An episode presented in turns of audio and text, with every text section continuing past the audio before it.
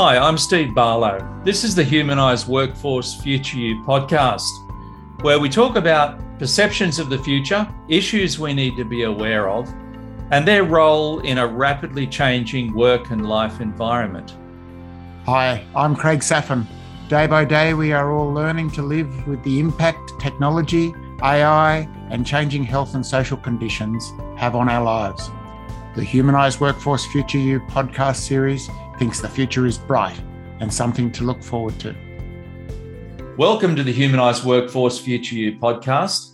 I'm Steve Barlow, and as always, I'm joined by Craig Saphin. How are you, Craig? Hi, Steve. Very cold morning here in Sydney today. Very cold. It's cold up here on the Gold Coast, too. We've got as our guest today Andrew Mantle, Manterfield. So, welcome, Andrew. Andrew is joining us from all the way from Tokyo this morning. So, it's wonderful to have you here, Andrew. Andrew, do you want Thanks, to tell us a little bit about who you are, a bit about your background and what you do? Yeah, sure. Um, I lead my own business, uh, working mainly across Asia Pacific, but it sometimes trickles a bit further. Um, I describe myself as a coach, and I work with people one to one, or sometimes I'll coach groups. And what I coach people on is really I help leaders to be the best they can be every day. That's how I describe my work. Um, I have the pleasure of working with some interesting companies um, like Google and Facebook. So I've worked in Google's coaching community, I work in Facebook's coaching community. I work with brands companies like uh, Philip Morris, Disney, Mars. I work with a lot of drinks companies uh, Diageo, Kirin, banks, and healthcare companies. So a broad spectrum, but they're all usually big global companies who are passionate about getting the most from their people. Um, I've done that for 12 years. And before that, I used to work in the drinks industry for Diageo, the company that makes Johnnie Walker and Bundaberg in Australia. um, and I was an HR person for half my career. So uh, about 12 years. Uh, did talent in Africa, Asia, Latin America, and I was a generalist in Asia and Australia, New Zealand. And before that, I was a commercial person. So I started off carrying a bag, did most commercial roles, managing accounts. And my last commercial role was as the sales director in the UK, leading a team of 600. So my background's quite diverse.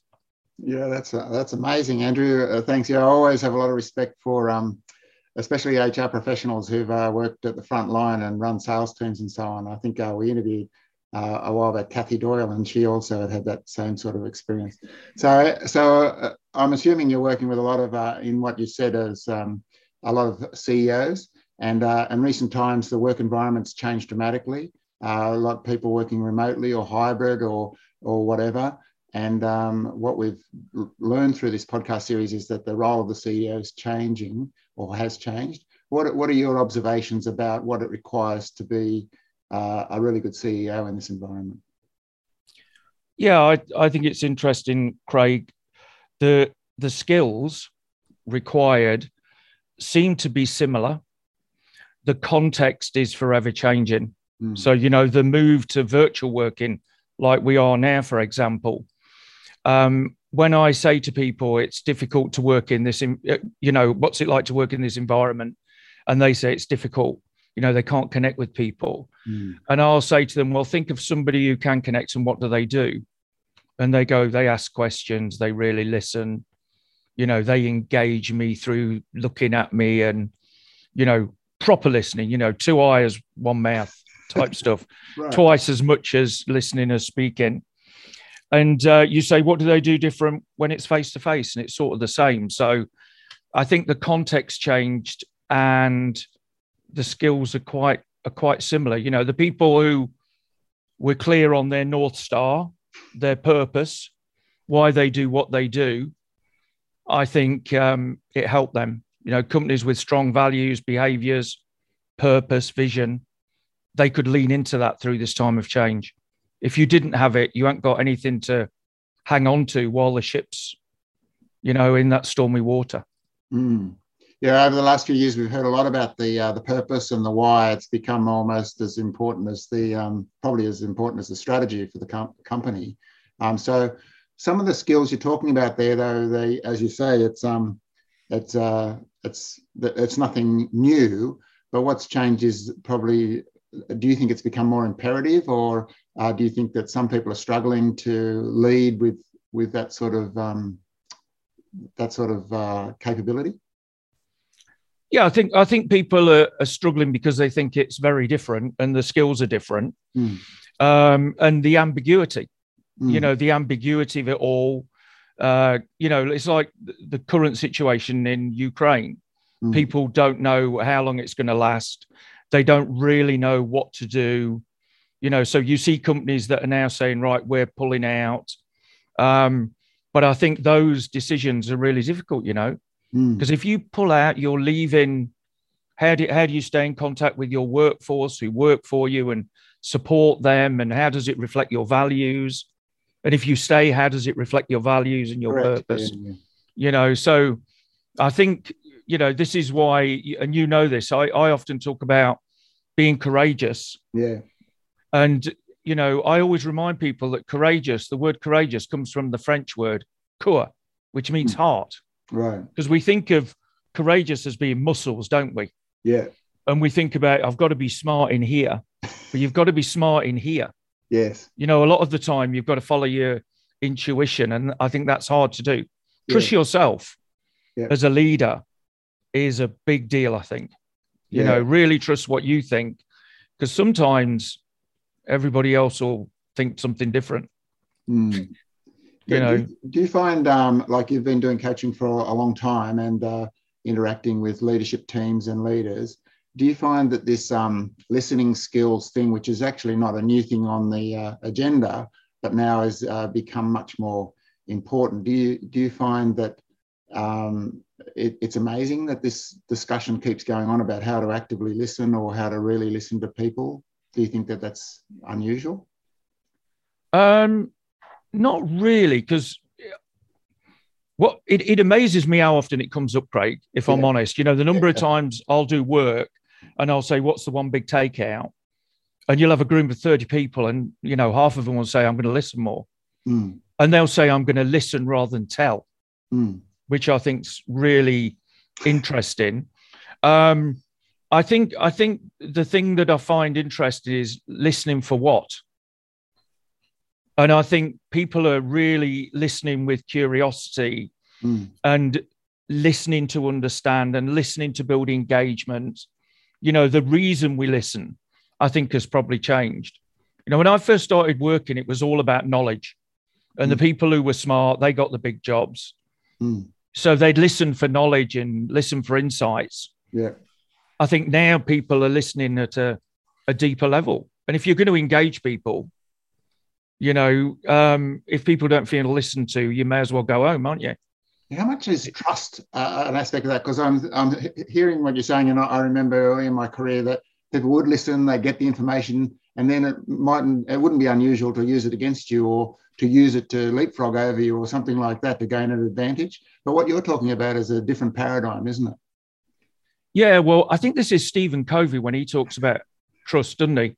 Yeah. And he talks about the the whole idea of um, not not just doing all that good behavior, but then delivering against it. Mm.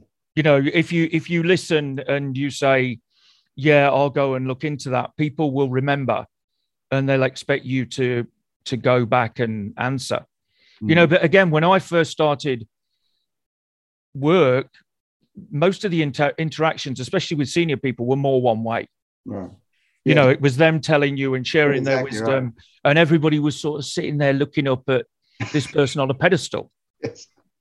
It's different now, isn't it? Very. It's different. You get people who, you know, I re- I remember when um, uh, somebody telling me a story of the company that they worked in, and uh, the CEO stood up and said, If you've ever got an idea, come and talk to me. Ever got a concern, you know, you want to share something. And this person tells the story of going, being in the head office and getting in the lift and pressing the button to go to the eighth floor, which is where the CEO was. And even when he pressed the button, people started looking at him. and then when he came out the lift yeah. and he walked across the floor, yeah secretary started getting up and coming towards him. And eventually somebody stopped him and said, What what are you what are you uh, here for? And he said, I've come to see so and so. And they went, I, I, I think you'd need to make some time. That's all different, isn't it? Now that's all different. You know, you get people, I know CEOs who blog and then people put comments on their blogs and stuff. Yeah. So it's that idea, you're right, the idea of listening, what people expect, uh, I think has changed. Yeah, one of the things that's always amazed me is when you know companies want to hire really smart people, and when they hire the smart people, they want to treat them like mushrooms in a way. So that's sort of a counterintuitive. What about the uh, so the trust is very important, and one of the other things that's been coming up in our discussions is about this um, feeling safe. So it's all, sort of related to what you were just saying. Is that okay? So uh, you, are coming up to tell me something. Uh, that's great. I've invited you to do that. Um, there's got to be not only trust, but they they, they want to be feeling that that's going to be used positively rather than uh, uh, used against them or disadvantage them, which are, you know, if you look at whistleblowers and things like that in t- today's thing, it's quite often it's the whistleblower that comes off the worst, isn't it? So it's sort of mm. the opposite of what we're talking about here, isn't it? Yeah. I mean, psychological safety. Um, I, I spent five years in Google's coaching community when they had an independent coaching community. And obviously, they do a lot of work on psychological safety. Mm and then other companies that I work with have, have followed on from that. And it, there's some quite simple stuff, really, about if you share with skill, and mm. I think that's important, you've got to do it with skill. Um, there shouldn't be any negative consequence. Yeah. You know, and if you're doing it with good intent and it's skillful, mm. You should be able to go, right, this will not affect my career. You know, it won't make people think I'm an idiot if mm. I've asked that question. And I think trying to think that through and, and create an environment to do that is quite difficult. Because personally, mm. you know, I can think of when I'm in a situation and, and I'm thinking, can I really say anything I want to say all the time?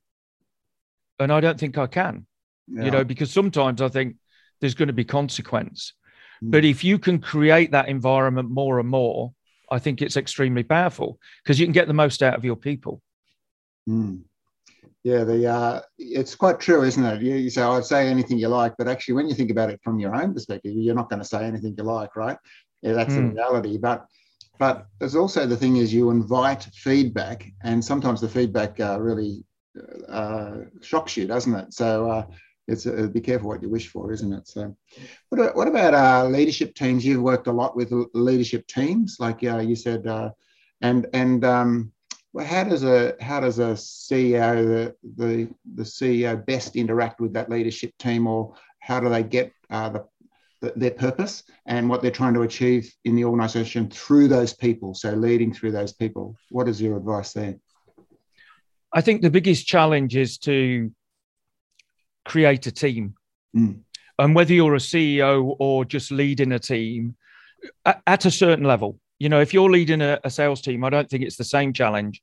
Mm. But when you get more senior, you know, if you've got somebody reporting you who's the finance head and somebody who's the commercial head and somebody mm. who's responsible for marketing, how do you get them all to be responsible for marketing, all to be responsible for the financial results? Mm. You know, so the teams that are really interdependent, and I think this links to psychological safety.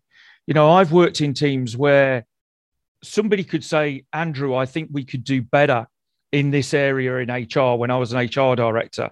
Or, Andrew, I've seen this that a company does and I think they do it better. Mm. And I would take that as thank you for sharing it with me. If you can create that environment where people can do that mm. and stand for each other's success, I think it's really good.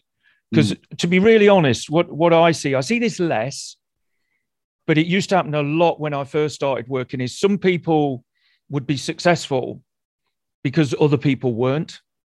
So in a team, you know, five of them could be successful and five of them not. That was a zero sum, right? Zero sum. Yeah, yeah. yeah, yeah. Whereas, you know, in reality, if you're working in a team of 10 and one of your colleagues is not being successful, yeah. I don't think you're being successful. Yeah. So as a CEO, how do you create that feeling of oneness, you know, aligning behind the one goal, leading the company totally, you know, and, and feeling responsible and able to stick your nose in with good intent and skill mm. wherever you need to. Mm. You know, because even at that level, sometimes people will not do it because they think, well, if I do that, they might st- start looking in my area. Right. Yeah, how interesting. Uh, so, so that so what you're talking about uh, is that that need for trust again mm. from, from the CEO and then back. So the mutual trust and the safety to share ideas and to and to so that pushing that down into the organization starts with with with that relationship with the leadership team doesn't it yeah i mean if you see leaders who just talk about their area mm. That's what you're going to do isn't it so you're going to reinforce the silo yeah. if you can see people who are going you know i i give an example of um, like value surveys mm. and you know usually they're broken down by bits of the business aren't they Mm. And some companies will look and go, What are you doing, Craig? What are you doing, Steve? What are you doing, Andrew? And then some companies look and go, Right, Craig, your scores are better than mine. Can you come and help me? Right.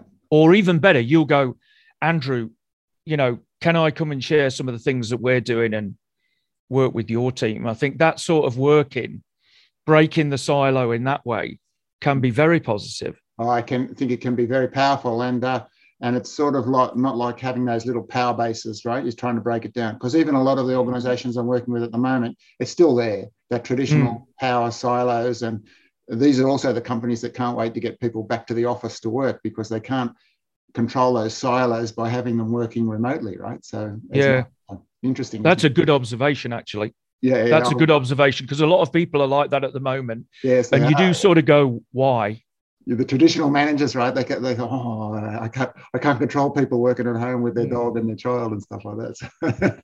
So, yeah, so oh, very very good. Okay, what about um what about managing up for a CEO? Then they they usually got a board, and that re- relationship can be very strong or it can be very weak or tenuous. And uh, there's other stakeholders usually. Uh, one of the boards I'm on has got the stakeholders uh, who are investors usually, um, and so, how does a CEO manage those relationships? Yeah, my my my thought is it's a bit like we've been talking to before. I think if you're clear on your purpose and what you're trying to achieve, it starts to get a bit easy because you can then go, right, what conversations do I need to have with who? Mm. You know, because I, I think one of the the dangers, and I would say this is something I constantly fight against personally, is I have good relationships with people who are like me, um, but they're not always the most useful relationships, especially when I was working in a corporation. Mm. Some of the people I needed to have good relationships with were completely different to me. Mm. So, and that would become a barrier if I didn't build relationships with them. Right. So, my view is always, you know, what sort of relationship do you need to develop?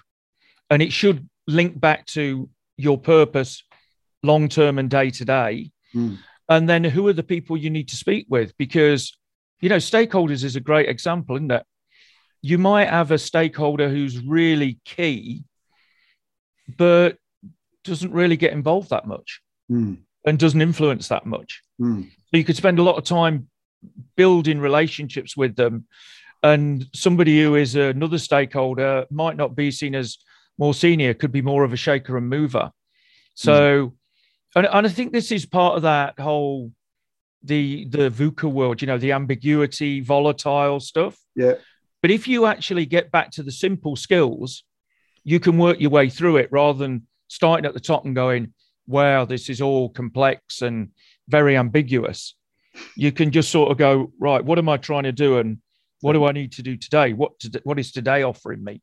Because otherwise, I think you could get overwhelmed and get overwhelmed and uh, break. And many uh, CEOs do get overwhelmed by that uh, reaction with the board, uh, the relationship with the board. I mean, so mm. I think it's very uh, interesting. All right, okay, some some great insights there, uh, Andrew. Thank you very much. And um, Steve, do you want to try and sum up and pull some main points? Yeah, sure. Yeah. Well, it was a very rich discussion, Andrew, and I, I, learned quite a lot out of it too.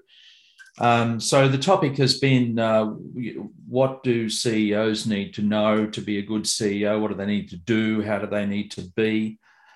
And um, you, you talked, I want to sort of highlight six words that I kind of think to me summarize what you were saying. First word is ambiguity. And this is to do with the context. And you said that the context is often changing, um, but the skills that people need and uh, they they are more constant. But there's this ambiguity in the context, and we can that can occupy our attention too much. But if we draw our attention back to the things that aren't so much changing, then we can get a better handle on what it means. So the second word is, is courage. And you talked about the word courage, about the heart.